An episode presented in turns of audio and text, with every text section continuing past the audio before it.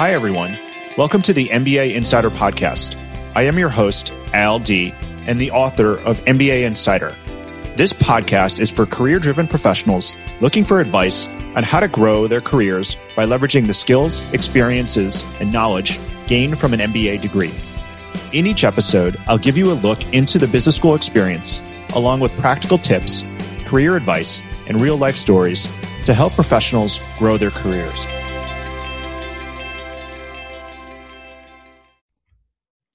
Welcome back to the MBA Insider Podcast. My name is Al Dea. Uh, I'm the host of the MBA Insider Podcast and the author of MBA Insider How to Make the Most of Your MBA Experience. And uh, as we get ready for the uh, MBA school year, uh, career resources as well as just general career development is top of mind. Uh, first years are got to get those internships, and second years are looking for those jobs. And I'm really excited because uh, I have Austin Belcak with me today. Um, Austin is the CEO of Cultivated Culture.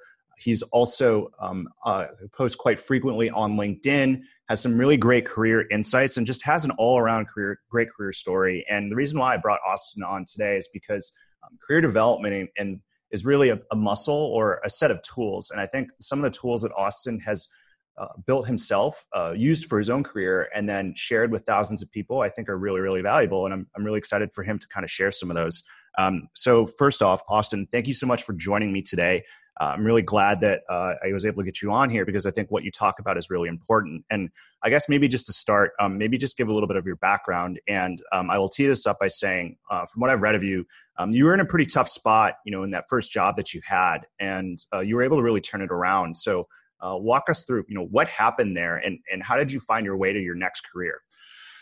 For sure, Al. Uh, first off, you know, thanks so much for having me. I'm really excited to be here and, and to finally, you know, connect over. Uh, we could say face to face, but uh, yes. you know, um, as best we can with everything going on. So I appreciate you having me. But yeah, uh, I love the way that you put it. You know, there's a specific set of tools that and, and, strategies and frameworks that you can implement as a job seeker and you know as an MBA student, even while you're going through school, to really significantly boost your chances. And so um, the way that I kind of got into this whole thing is really largely in part to having that awful first job. So, what happened was, if we rewind back to undergrad for me, I wanted to be a doctor when I started college. That was my goal. And I think, you know, for a lot of us, we're sort of funneled into these TV careers, if you will doctor, lawyer, you know, finance, whatever it is and it's because when we're young you know this question of what do you want to be when you grow up is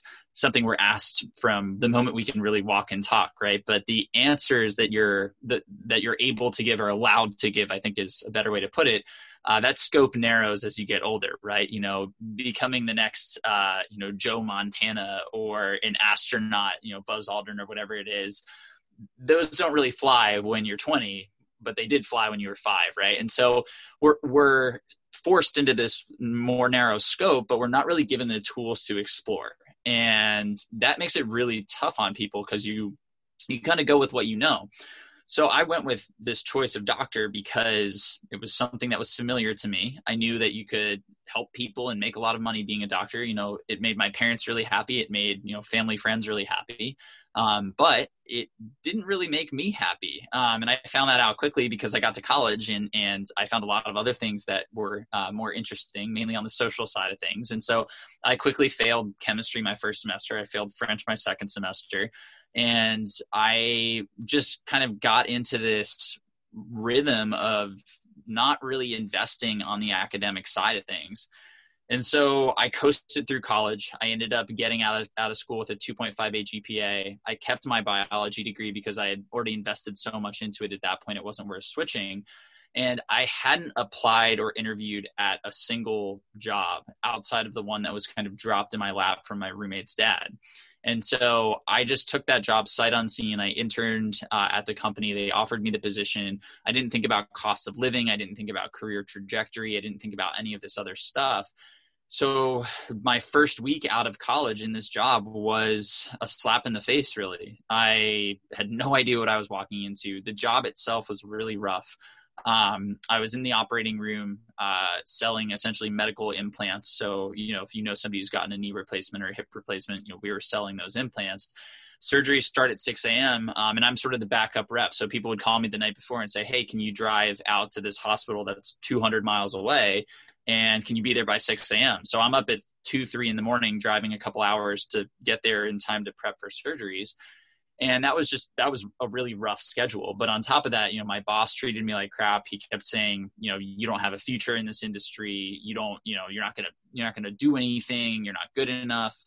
And on the personal side the salary that i'd accepted just was way below what i needed. So between my rent and my car payment and insurance and all this other stuff you know that chewed up about 70 to 80 percent of my expenses or my income and I wasn't left with with much on top of that. And so I ended up racking up about fifteen thousand bucks worth of credit card debt in the first couple of months out of school.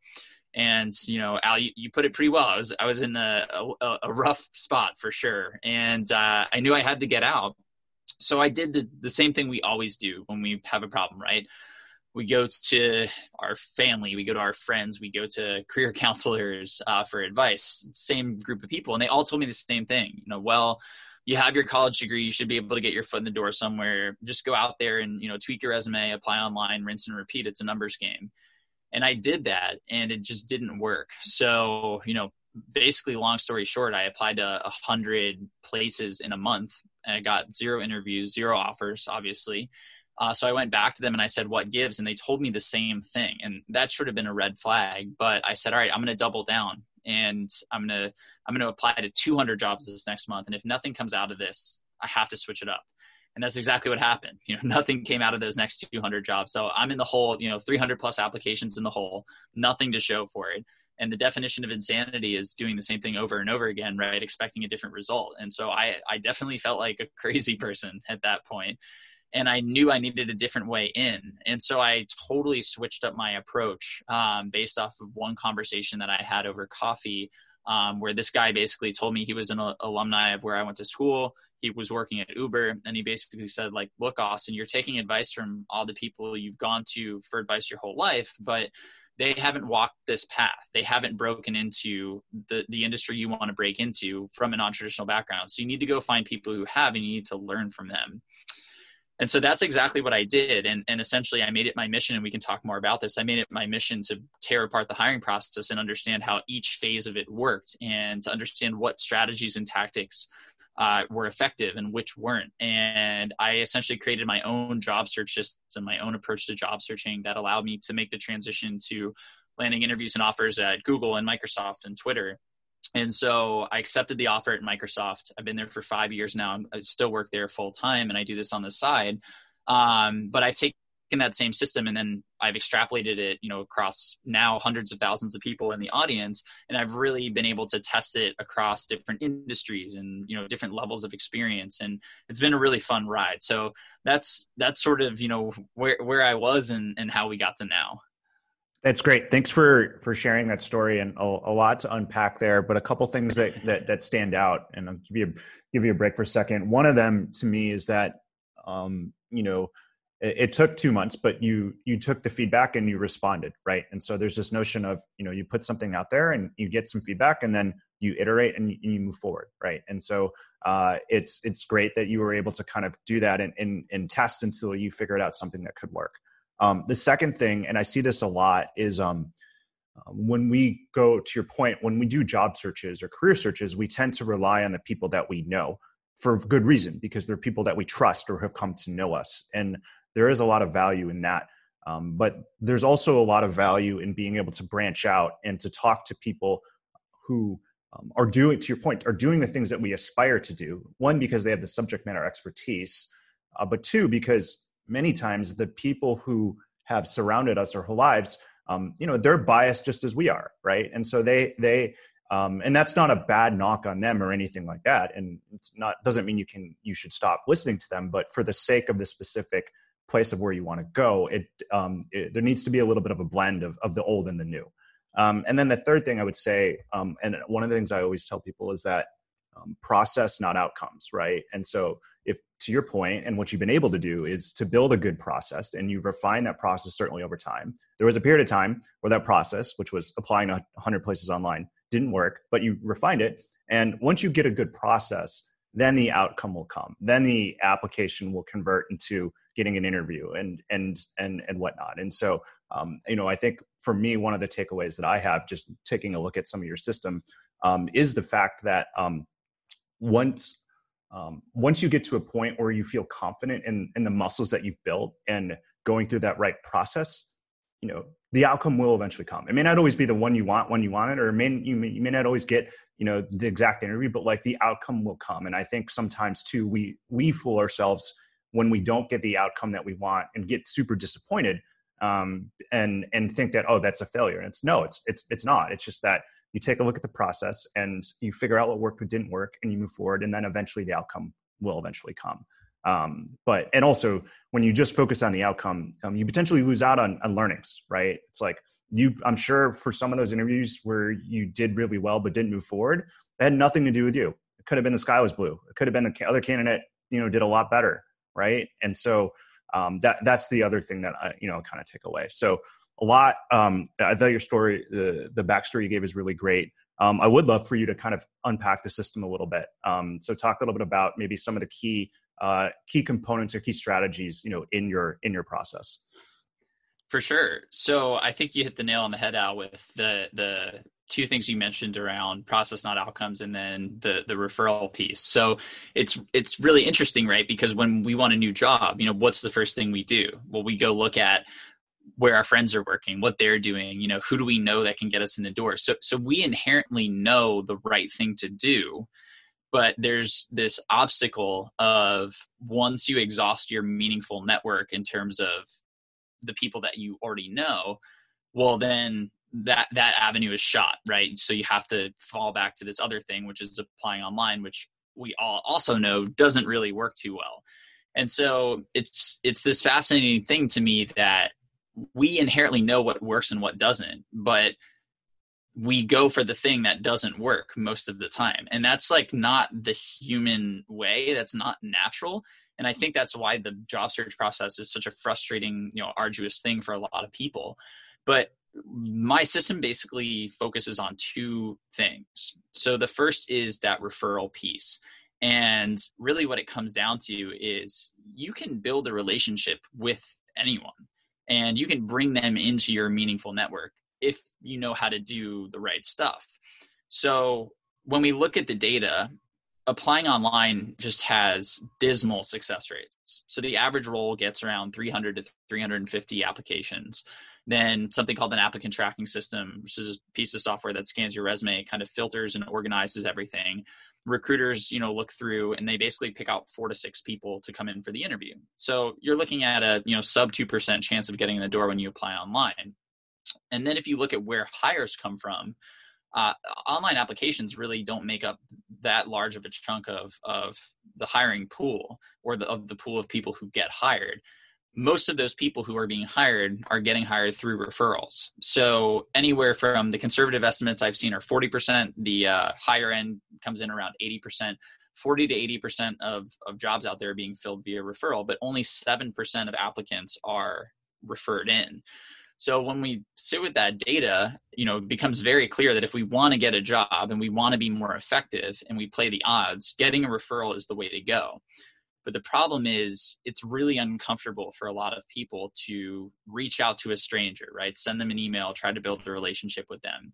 And so the core part of my process is sort of teaching people how to do that. And you don't have to be an extrovert. You don't have to be you know the world's you know greatest relationship builder have a natural talent for for any of that for this to work.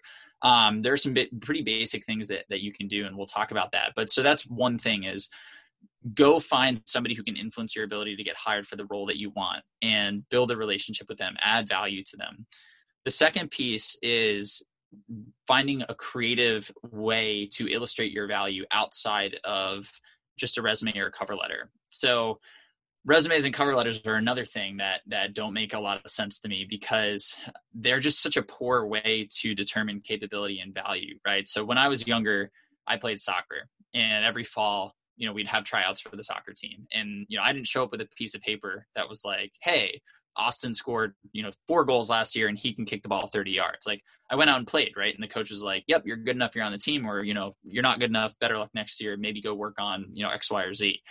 And that makes sense but it doesn't really happen in the job search. And so i think what's frustrating is that a lot of people feel like their value isn't being recognized. And it's really hard because with a resume we one a resume sets us up to basically uh, violate the the cornerstone uh, you know pillars of good sales which is making your pitch about the other person about the other entity you know talking about what's in it for them a resume is all about you and your past and then on top of that, we use this super weird re- resume language and jargon, right? That we don't use anywhere else in our life.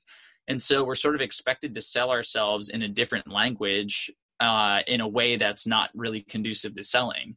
So it just doesn't make a whole lot of sense so what i ended up doing and you know what became a core part of my process was something that i call a value validation project and we were talking about it a little bit before we hit the record button but essentially a value validation project or a vvp is a deliverable that you put together that allows you to essentially say hey i've done some research on your company and this role and i understand you know what the challenges are what the goals are what initiatives you're driving and here's some ideas that I've put together, or here's some suggestions, or here is, you know, some stuff that's rooted in data.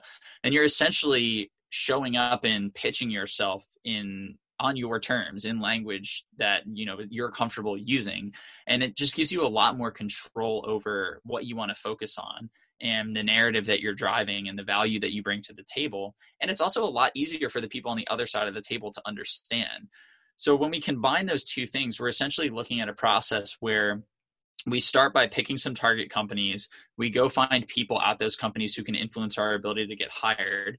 We start reaching out with them and connecting with them, and we build a relationship with them. And then we use all of the information that we gather through that process to put together some sort of value validation project.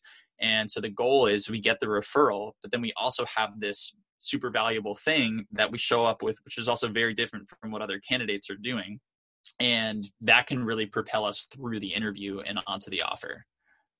Yeah i i, I would love to go further on both of those things because i think i think they're great. So let's start with the first one um, particularly around um, uh, to your point uh, being able to build relationships with someone who has an influential role in the hiring process. And one of the common things i talk with mba students about is that um, they either come from cultures where networking really isn't a thing because that's just not um, what goes on in that culture. Um, perhaps they come from industries where it just wasn't as common to do that. And so um, I do get a lot of that um, coming from MBA students, which is perfectly understandable. And so I'm just curious, maybe if you could uh, help kind of people from these types of backgrounds kind of think about how they might be able to do this in a way that is still you know, doesn't feel too awkward, but you know help them acclimate to it in a way that they can see the value of it and maybe perhaps um, find ways to to ease into it on their own.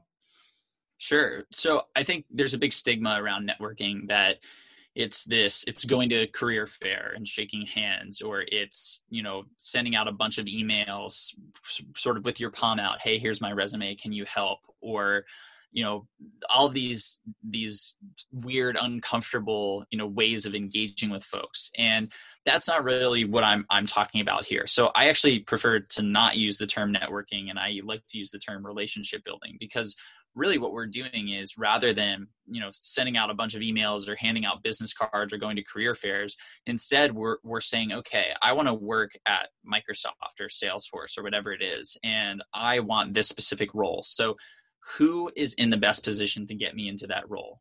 And that's likely somebody who would be your manager if you were hired or somebody who would be a peer on your team.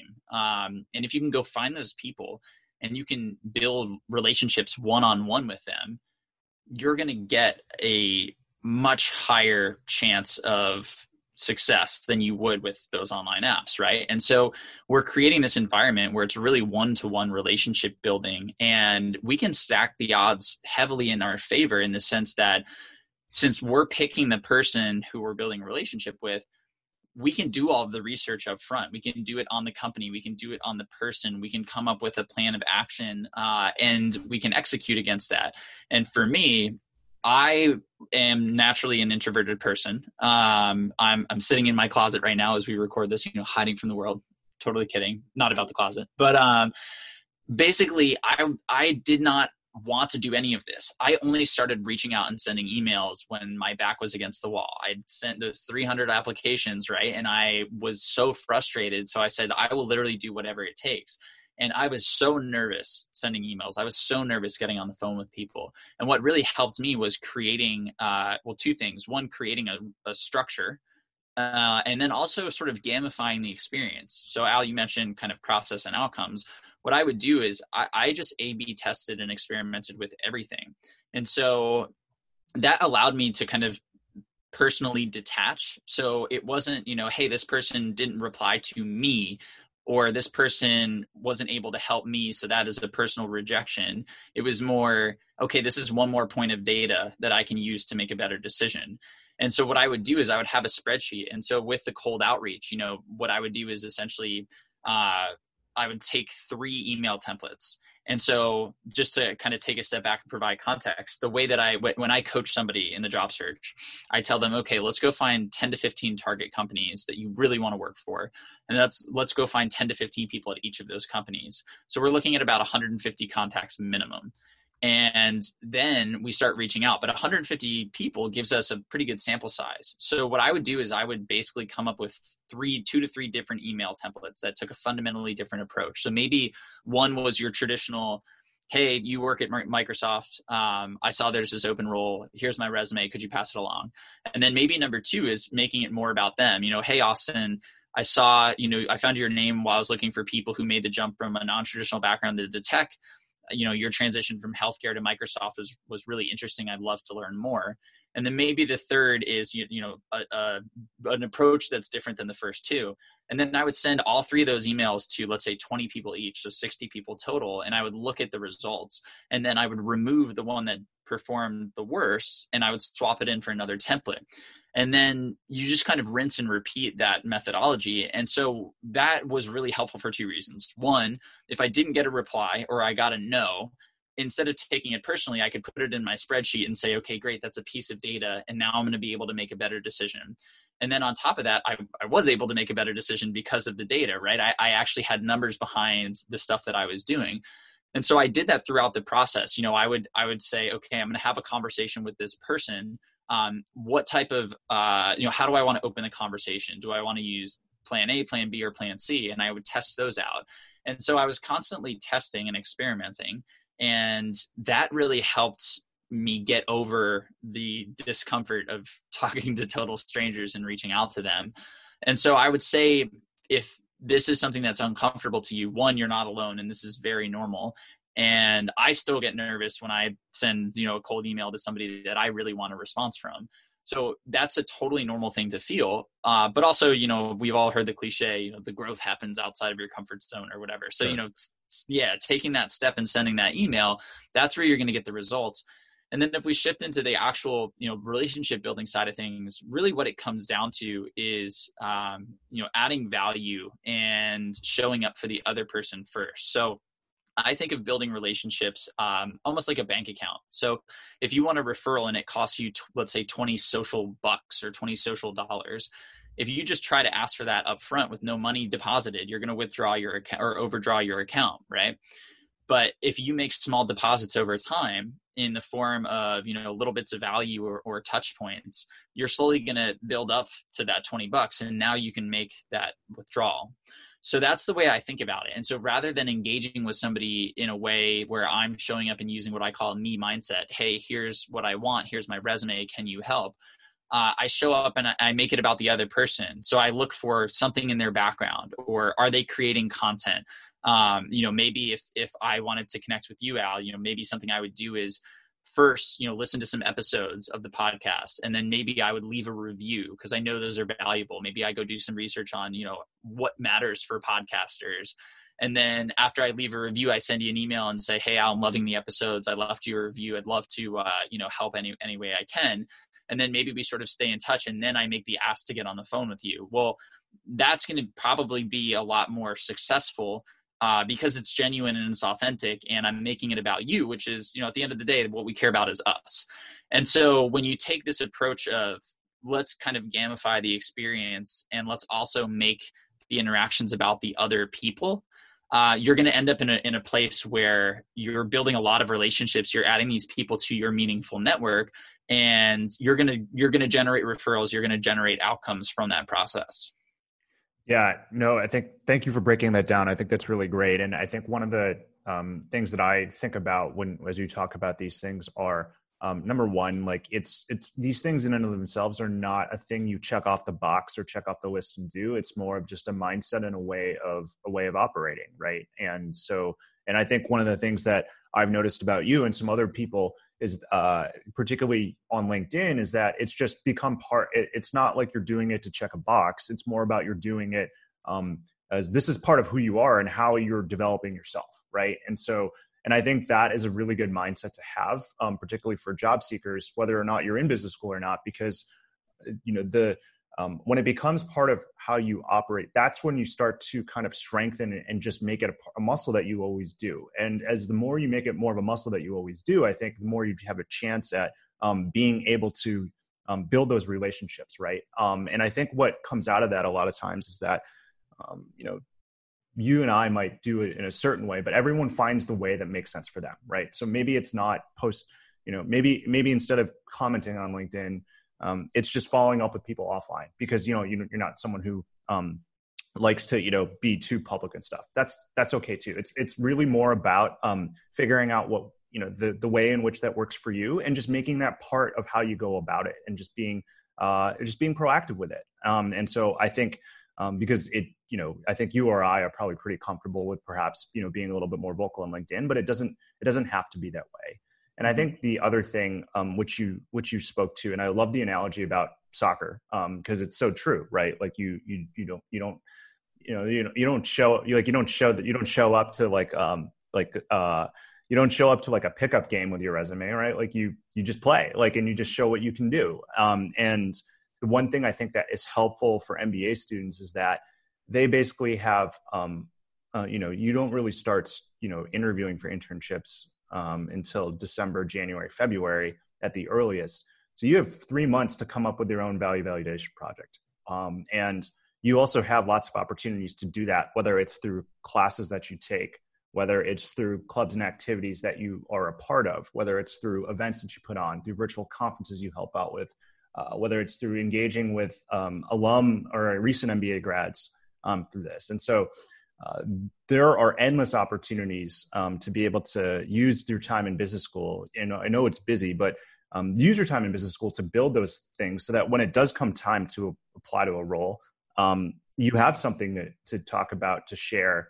Um, and and I think I think that's also you know a really great thing about a value validation project is that um, it makes you interesting, right? Because now someone wants to ask you about it, right? Like um, and even to the point where you know particularly when we're doing these virtual interviews right it's like why wouldn't you just pull it up on the zoom like and share your screen and be like mm, here's what i'm working on or like here's what i put together right? Um, so i think there's i think there's a lot of um, a lot of opportunities there. Um, i want to drill in on the value validation project. Would you mind sharing maybe either uh, one that you've done or one that you've seen other people do that really stood out or that really caught your attention as like a wow this is this is a really great example of this definitely. And i just want to kind of emphasize the point that you made around the opportunities because something that i see a lot is people in school whether you know it's formal it's an mba or whether it's more informal in, in the form of a boot camp or whatever. And a core part of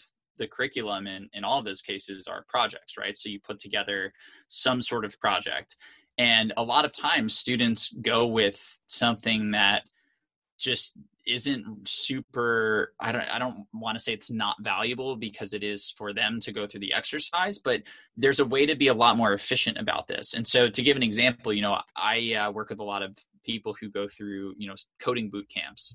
And they share their capstone project with me and it's you know another version of a blackjack game or it's you know some sort of you know goofy app that does this totally random thing and that's super cool that you built that but that no no company is really looking for somebody who created a, another blackjack game, right? So instead, how can you say, you know, okay, I want to work for let's say Spotify. So how can I take every project that comes my way and how can I make it about either Spotify or a competitor, Apple Music, SoundCloud, whatever it is, or the streaming industry, music industry in general.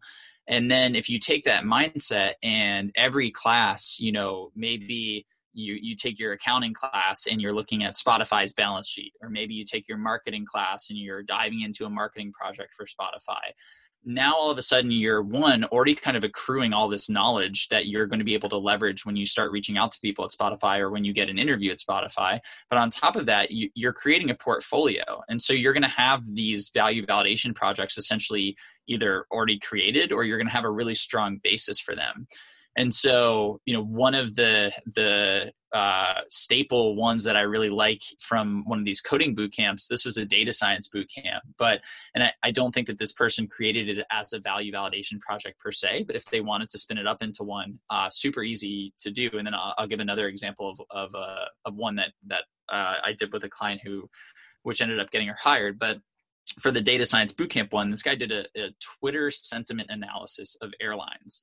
And so essentially, what he did was, you know, one, he went and found uh, data that's publicly available in the form of tweets, right? So a lot of people come to me after I share this idea and they're like, well, but all this stuff is private, right? The company, I don't have that information. I'm not an employee. I can't get it. And part of a great value validation project is showing that you're creative enough to go make it happen anyways. So this person, you know, did that through tweets and basically they created a uh, and and the terminology here may be a little off, but they essentially created a a script that went and pulled all of this Twitter data. They used some natural language processing to determine sentiment, and then they essentially came spit out a report that said, "Hey." Here's what the sentiment looks like. And so they created a deck that walked through that whole process. You know, here's our hypothesis here are the steps we took to get the data here's what resulted from that and let's look at that on an individual uh, airline level. And so you know no surprise all the airlines had super negative sentiment. Um, but you could see okay southwest is a little bit different from deltas which is different from american airlines.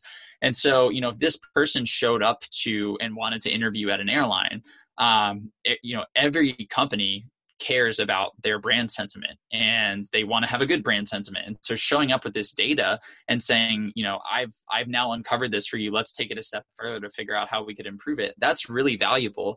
But on top of that this person also has a sort of a template that they can reuse right? So if they wanted to get a job in the streaming industry they could do a, a tweet sentiment analysis on spotify soundcloud um, apple music etc and if they wanted to do it in a different industry, you can just kind of plug and play companies here. And so they created a bit of a template that they could use if they wanted to. And I think that is super smart and that's just a really good example of you know how you could leverage a project to create something that is really valuable to companies and can accelerate your job search um, so that's one example that i always like mentioning but also i think kind of reemphasizes the point that you made al in terms of the second example, um, so I had a, a student who was uh, at, at University of Washington, and, and she wanted a job at Microsoft.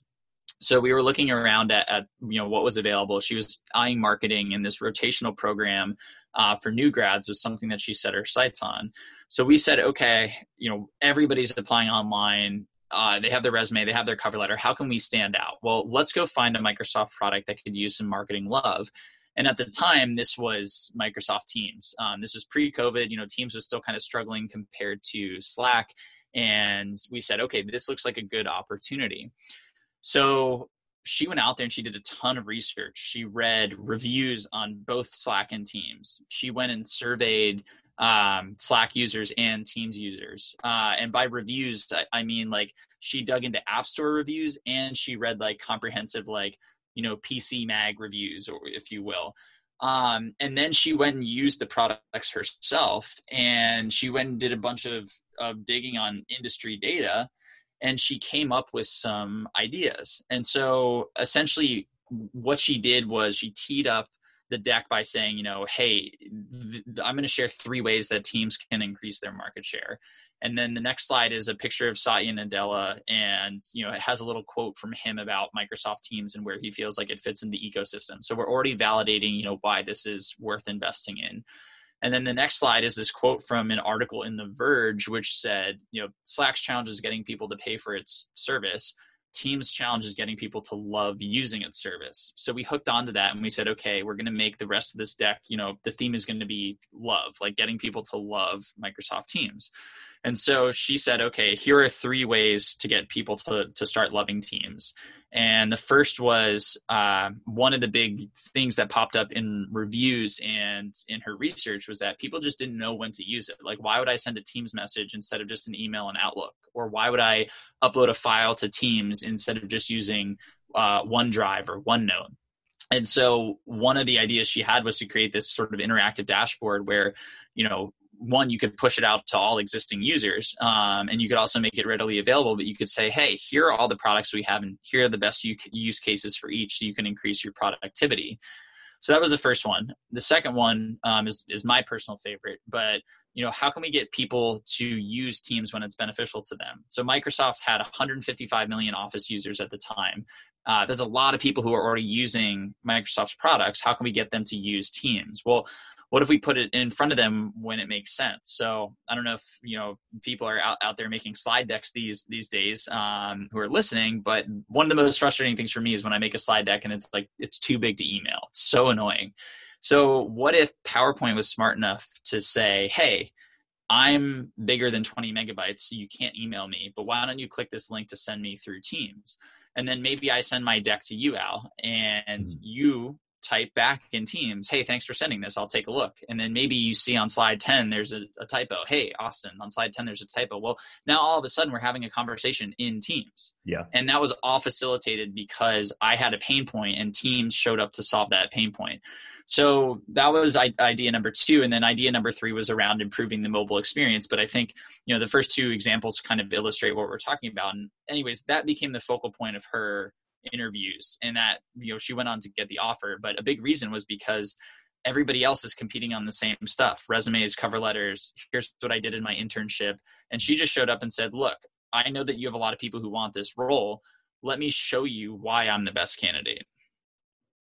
Uh, that's great and a couple things I, I love about that. So number one um, if you have a target list of companies anyway you're probably going to be having to do company research and so this is really just you know an extension of of what you're already doing and this is mm-hmm. particularly true if you're you know looking at industries like tech or cpg where they have readily available products that you can take a look at or evaluate or in some cases buy and use um, mm-hmm. so in particular for those of you who are looking at marketing product marketing brand management product management things like that if you are you should absolutely be doing this no matter no matter what um, because if you're, you're not i mean chances are they're going to ask you in an interview you know tell us what you think about the product or tell us what you think about you know the messaging on the website or, or, things like that. So like table stakes for your own company research you should be doing this.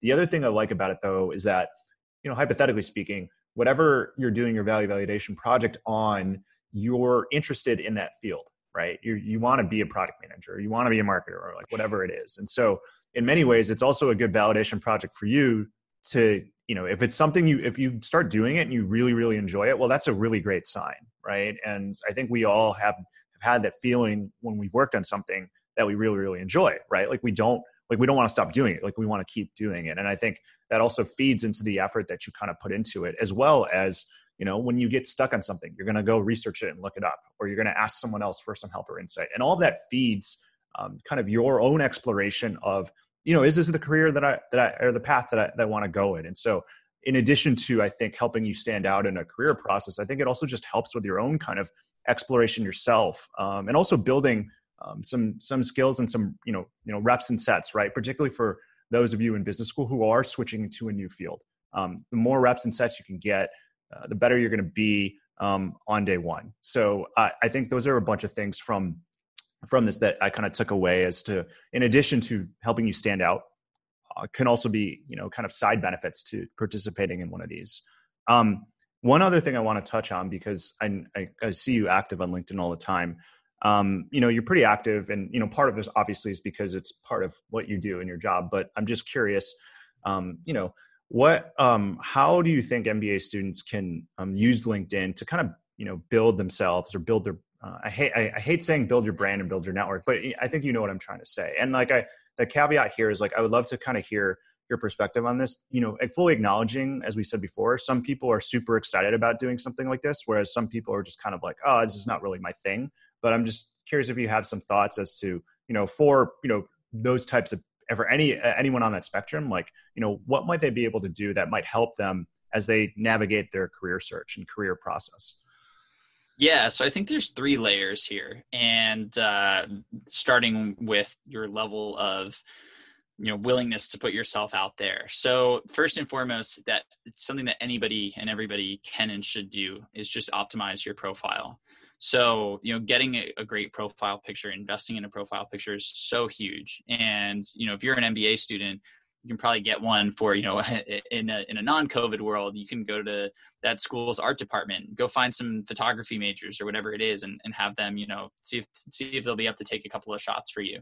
Um, or you could just find somebody who has a portrait mode you know on their camera phone and, and take a couple of shots that way. But then people should check out a site called photofeeler.com and you upload your picture to photofeeler and you'll actually get uh, rated by other people out there for different traits. So likability influence uh, integrity things like that. And they'll basically you know say hey based on this picture you you know i think you're an, an 8 out of 10 on on the uh, you know likability scale or whatever it is. And then they'll actually give you some written feedback. So they may say you know i like your smile but the background's a little busy or whatever it is. So i always recommend you know go out and take two to three different pictures and upload them and see which one people like the best and then maybe go take two or three more pictures in the same vein of the one that people liked best and and just keep iterating until you get a, a high score and that's really going to be a big deal because your profile pictures is so important. So the University of York did a study um, a little while back now, but results still hold true. They wanted to know, you know, what happens when we look at an image. So they basically found that we only need a 33 millisecond glance at an image to form a first impression of somebody. And the interesting findings on top of that initial finding were that one, the first impression does not change with a longer view time. So that's pretty much an instinctual, you know, thing that happens and it sticks around, you know, even after you continue to look at the picture. And then second, they found that new information uh, about that person was kind of influenced by that first impression. So everything else they read on your LinkedIn profile is going to be influenced by that first impression that they formed from seeing your picture. Now, is that a good thing? Mm, probably not. Uh, especially you know in the world that we live in, you know, unconscious bias is a thing, uh, conscious bias is a thing, and that that is unfortunate. But the profile picture is on your LinkedIn profile. It is what it is. If you want to win the game, you have to play the game. So upping your your profile picture uh, taking it to the next level is a huge thing that you can do and it doesn't take a lot of time. Um, and then just going out there and figuring out what keywords you know map to the roles that you want. So what i recommend doing is uh, going to a site called ResyMatch.io um, so selfishly that's one of one of our tools. But uh, basically what you can do on resumatch is you can choose there's three scan options. If you choose the job description scanner um, you can leave that open. You go back to LinkedIn and you just look look for jobs the same way you would search for any role. And every time you find a job description you like, copy the description, paste it into the resume match box, and rinse and repeat for like 10 or 20 job descriptions, and then hit scan. What's going to happen is resume match is going to show you all of the hard and soft skills that that show up most frequently across these roles. And so by including them in your profile in your headline in your about section you know you're boosting your chances of showing up in recruiter searches for those types of roles. And that's going to allow you to generate some opportunities passively. You know you don't have to be an active participant to to capitalize on that um, we could spend you know an entire episode yeah. talking about profile optimization but um, i have a whole guide on the site too and, and i can send it over to you al if you want. But then the next tier is is getting out there and engaging in terms of comments and likes and reshares and stuff like that. So you know one of the big aspects of the platform is that connection and that engagement. And really you know you can optimize your profile but there are only so many people searching for the role that you're going after in a given day in a given month. And so you're kind of capped there and there's a lot of competition right? There are millions of product managers there are millions of salespeople there are millions of software engineers.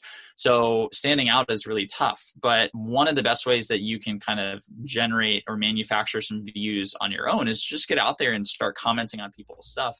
This is also a great way to start building relationships as well. So it's not quite as intense as creating your own content um, and you can sort of comment on on engage with posts that are meaningful to you and are exciting to you and you want to talk about. Um, but two things are going to happen when you comment on a post. One you're going to get recognized by the post author in most cases especially if you show up on their stuff consistently. And that's really valuable because you can start building a relationship with the person who posted that thing but then on top of that, you're going to be seen by everybody else who's viewing their posts in most cases. And so if you go look at, you know, somebody's post analytics, so if you go look at my post analytics, what ends up happening is all of the people or most of the views come from that person's network, right? And their network is going to mostly be people who are in the same industry. So if they're a software engineer, they're probably going to be connected to a lot of other software engineers. If they're a product manager, probably connected to a lot of other product managers. And so all these other people who are in that you know target field that you're hoping to get into are seeing this post and then maybe seeing your comment on it as well so there's sort of a, a we're double dipping a little bit with with comments. And and you don't just want to say you know great post or love this or whatever. You actually want to leave something thoughtful. But then the third tier um, for the people who are so inclined is actually creating your own content. And that can be sort of intimidating. And especially for a lot of students they say well what do i talk about? You know what do i say? And honestly you know one of the easiest places to start there's sort of two routes you can take. One is to go to other people in your class professors, friends, whatever it is, and just ask them, you know, hey, what do you think I'm really strong at? You know, wh- what would you come to me for advice on? And see what they say. Um, and then on on top of that, and, and I guess you know to continue that thread. Sorry, you uh, whatever they say they come to you for advice on you know you start creating some content around that. So what what even the small things like how do you go about this process or what's your what's your framework for doing x or y? And and, and that can be a good place to start creating content. Number two is just taking people with you on the journey. So i know a lot of folks who uh, you know, will talk about the stuff that they're doing. So we mentioned, you know, okay, you have this class project on marketing. You want to work at Spotify, so we're going to make it about Spotify. Well, what if you documented your process? So you wrote a post that says, okay, you know, in class this week we were assigned this project, and you know, my goal is to work at Spotify when I graduate. Maybe you tag Spotify in the post, and then you say, you know, here is what I'm thinking of doing, and here are the steps that I'm going to take. And then maybe the next week you say, okay, I took steps one, two, and three well one turned out to be a disaster but two and three really worked well. And so now you're bringing people along with you in the journey and you're helping you know how many other mba students are are hoping to know what other people are doing what they're struggling with you know what their process is you know so many of them. And now you're sort of that hub of information. So that can be a really really good thing to do as well. And that's going to sort of give you some thought leadership in in at least you know with other mbas but you're also going to get a lot of respect from other people um, and so I would say on LinkedIn, those are sort of the three stages for, uh, you know, hopefully you're doing all three. That's, you know, the ideal, uh, you know, moneymaker where the magic happens, if you will. But again, to your point Al, like not everybody is super comfortable doing all that. So at the very minimum, I would say getting out there and fully optimizing your profile is probably the best thing that, that you can do and that everybody should be doing. Yeah, no, I think I love the three the three stages of it. Those are absolutely things all MBAs can do um, and eva- or at least evaluate and then do to their comfort level. So, um, Austin, thank you so much for joining me today. Um, if people want to learn more about you or check out some of the resources that you mentioned, where where should they go? Where can they where can they find you? Definitely. The the website's the easiest place. So cultivatedculture.com. Um, if you type in the search bar LinkedIn profile tips, um, that whole optimization guide will come up. ResyMatch.io was the other tool that I mentioned. Um, and then you can find me on LinkedIn. So, you know, feel free to connect with me, follow along, um, send a send a little note and mention you heard the podcast, and I'll, I'll be sure to accept. Um, but yeah, those are the easiest spots. And Al, I really really appreciate you having me, man. It was it was a blast, um, and this podcast is awesome. So huge kudos to you for everything you put together. Great. Hi everyone, Al Dea here, and thank you so much for listening to the MBA Insider Podcast. If you liked what you heard, make sure to head over to Apple Podcasts and to write a review. It will only take 15 seconds. I'd also love to hear what you've been listening to on the podcast and any suggestions you have for how we can improve. Find me on LinkedIn or head over to mbaschooled.com backslash podcast.